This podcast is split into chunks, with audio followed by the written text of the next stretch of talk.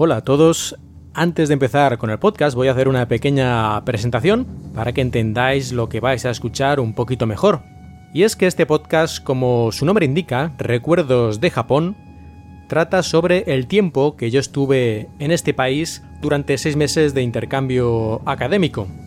Eso fue hace más de 12 años, pero creo que fue una etapa muy importante de mi vida, la primera vez que salía de España por tanto tiempo y la primera vez que iba a vivir realmente solo, por mi cuenta.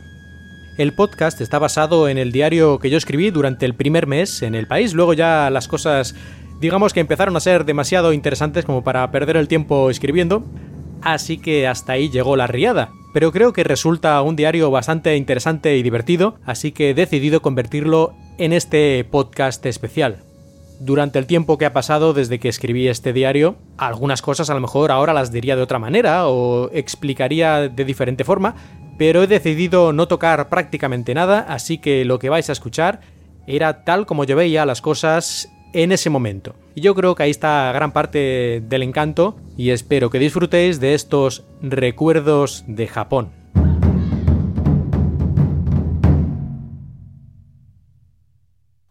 Buenos días y bienvenidos a Recuerdos de Japón, un podcast de Mark Milian en Emilcar FM.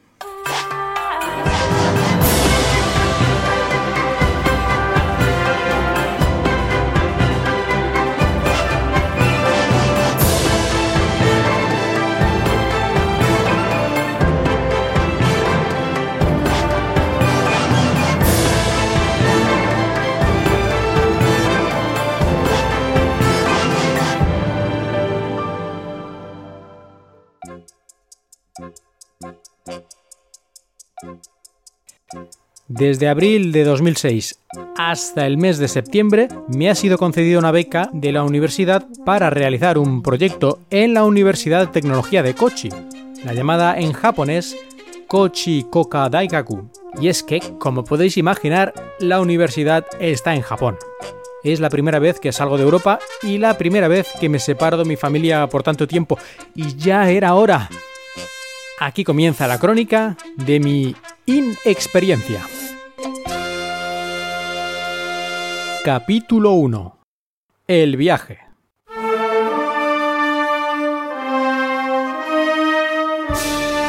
...27 y 28 de marzo de 2006. El viaje se inicia tomando un taxi a las 5 de la mañana para ir al aeropuerto de Valencia, que es tan patético que no tiene ni parking porque están haciendo obras.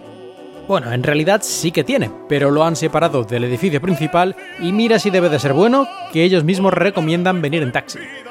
Después de la inevitable despedida de la familia, que ni que yo fuera a la guerra ni nada, y de pasar el control rutinario de seguridad, tomo el vuelo de Europa hacia París. Debo ir a París porque España es uno de los pocos países europeos que en estas fechas no tiene ningún vuelo diario a Japón. De hecho, ni diario, ni semanal, ni anual. Spain is different. En un par de horitas, sin comer nada, ni periódicos, ni nada de nada, ya estoy en el aeropuerto Charles de Gaulle de París. Tras un pequeño problemita con la escala para bajar del avión, nos llevan a la terminal en un autobús. Salgo a la parte pública del aeropuerto, la maleta está en tránsito, así que no me tengo que preocupar, y voy raudo a la terminal F2 para vuelos internacionales. Paso el control de seguridad, con un negro de dos metros registrando a diestro y siniestro y para adentro. A la una de la tarde ya llevo allí tres horas y es lo que tienen los transbordos aéreos, ¿no? Que o vas cagando leches porque se te escapa el vuelo o estás allí un montón de horas muerto de aburrimiento. Nos hacen cambiar una vez de puerta de embarque, pero por fin le doy el billete al asistente de la puerta. Un momento de terror porque parece que hay un problema con el billete, pero dentro. Fuera, ya que en realidad salgo al exterior del edificio donde tomamos el autobús, que ahora sí nos lleva al precioso, moderno y magnífico Boeing 777-300 blanco de Air France. 400 plazas, 16.000 kilómetros de autonomía, los motores más grandes del momento en un avión comercial, pantallas LCD a todos los asientos, gran altura interior, pero nada es perfecto. Acabamos de despegar con unos vientos racheados que para qué ir a Portaventura o a Disneylandia si tenemos estas cosas. Y ya tenemos que reiniciar el sistema multimedia, este que trae las películas, los juegos y todas estas cositas. El sistema, curiosamente, está basado en Windows CE. Suerte que esto no lo utilizan para el sistema de navegación del avión. El viaje hasta Osaka es bastante largo, 11 horas, pero sin incidencias. Nos dan comidita dos veces, podemos elegir incluso entre menú francés o menú japonés. Y para matar el tiempo me miro las películas de Harry Potter, puff, vaya tostón, e intento dormir, sin mucho éxito a pesar del cojinito y el antifaz que nos han dado. Ya cuando nos acercamos a Japón nos dan un papel en el que tenemos que rellenar los datos personales y de nuestro visado y ese tipo de cosas para después entregarlo a la llegada. Y me doy cuenta en este momento de que hay otro español, concretamente un madrileño, en el avión. Resulta que es un friki que va a estudiar japonés a Osaka. Y no solo eso, sino que además es la segunda vez que va, así que supongo que el dinero no le falta.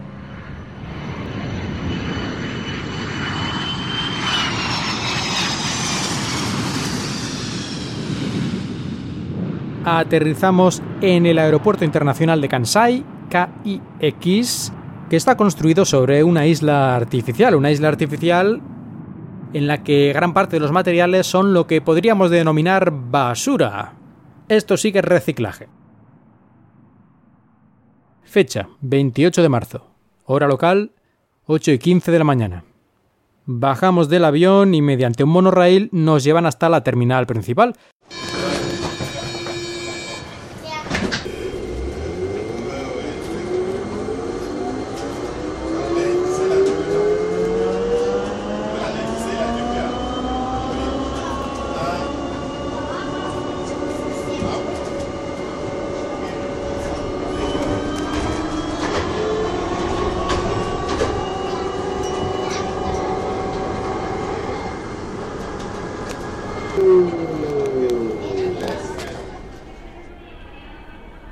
Y mientras hacemos cola en la aduana, estoy hablando yo y el friki con una francesa que en el avión se sentaba cerca de él.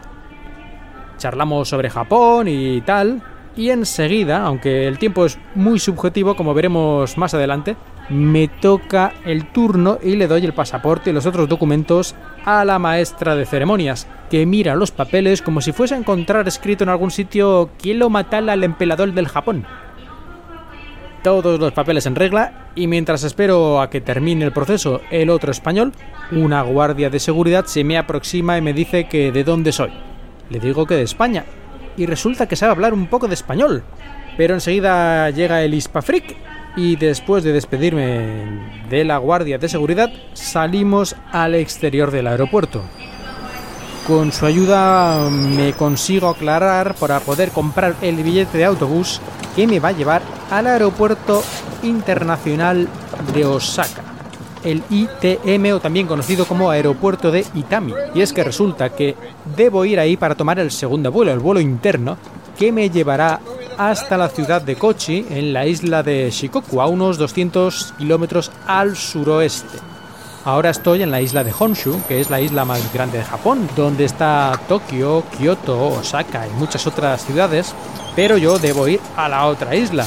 Le doy mi tarjeta de visita, mi Meishi, a este chaval que estudia japonés y nos decimos adiós. Subo el autobús y pa'lante.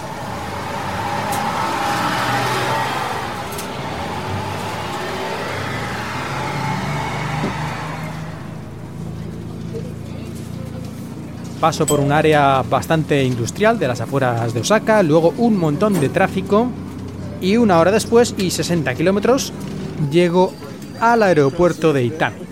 El autobús ha sido más lento de lo que yo esperaba y además no había calculado bien que en la aduana estaríamos tanto tiempo. Ya digo que yo no tengo experiencia en estas cosas. Por eso, cuando llego a la ventana de información de ANA, el All Nippon Airways, una de las líneas aéreas más conocidas de Japón, me informan, entre otras cosas, de que me queda un minuto, y no es una expresión, porque los japoneses cuando dicen un minuto es un minuto, para que cierren la facturación de maletas para mi vuelo.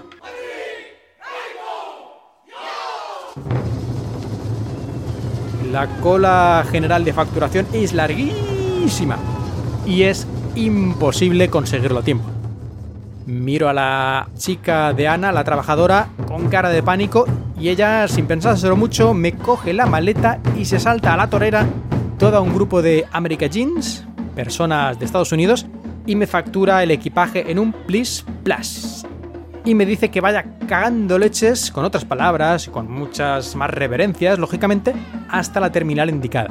Le doy las gracias al estilo de Soutendo y Genma Saotome, o Kasig, y voy volando y sudando la gota gorda hasta la terminal. Llego unos 30 segundos antes de que se vaya el pequeño autobús que nos llevará hasta el avión. Yo diría que sin duda me han estado esperando a propósito, porque si no esto no se explica y llegamos así al avión turbohélice Bombardier Q-84 que está esperando en la pista. Un avión pequeñito, casi casi de juguete y que me recuerda algo que podría salir de la Segunda Guerra Mundial, aunque supongo que es mucho más moderno. Por el sonido que hace este cacharro mientras despegamos, por un momento me parece estar incluso a bordo de un caza cero.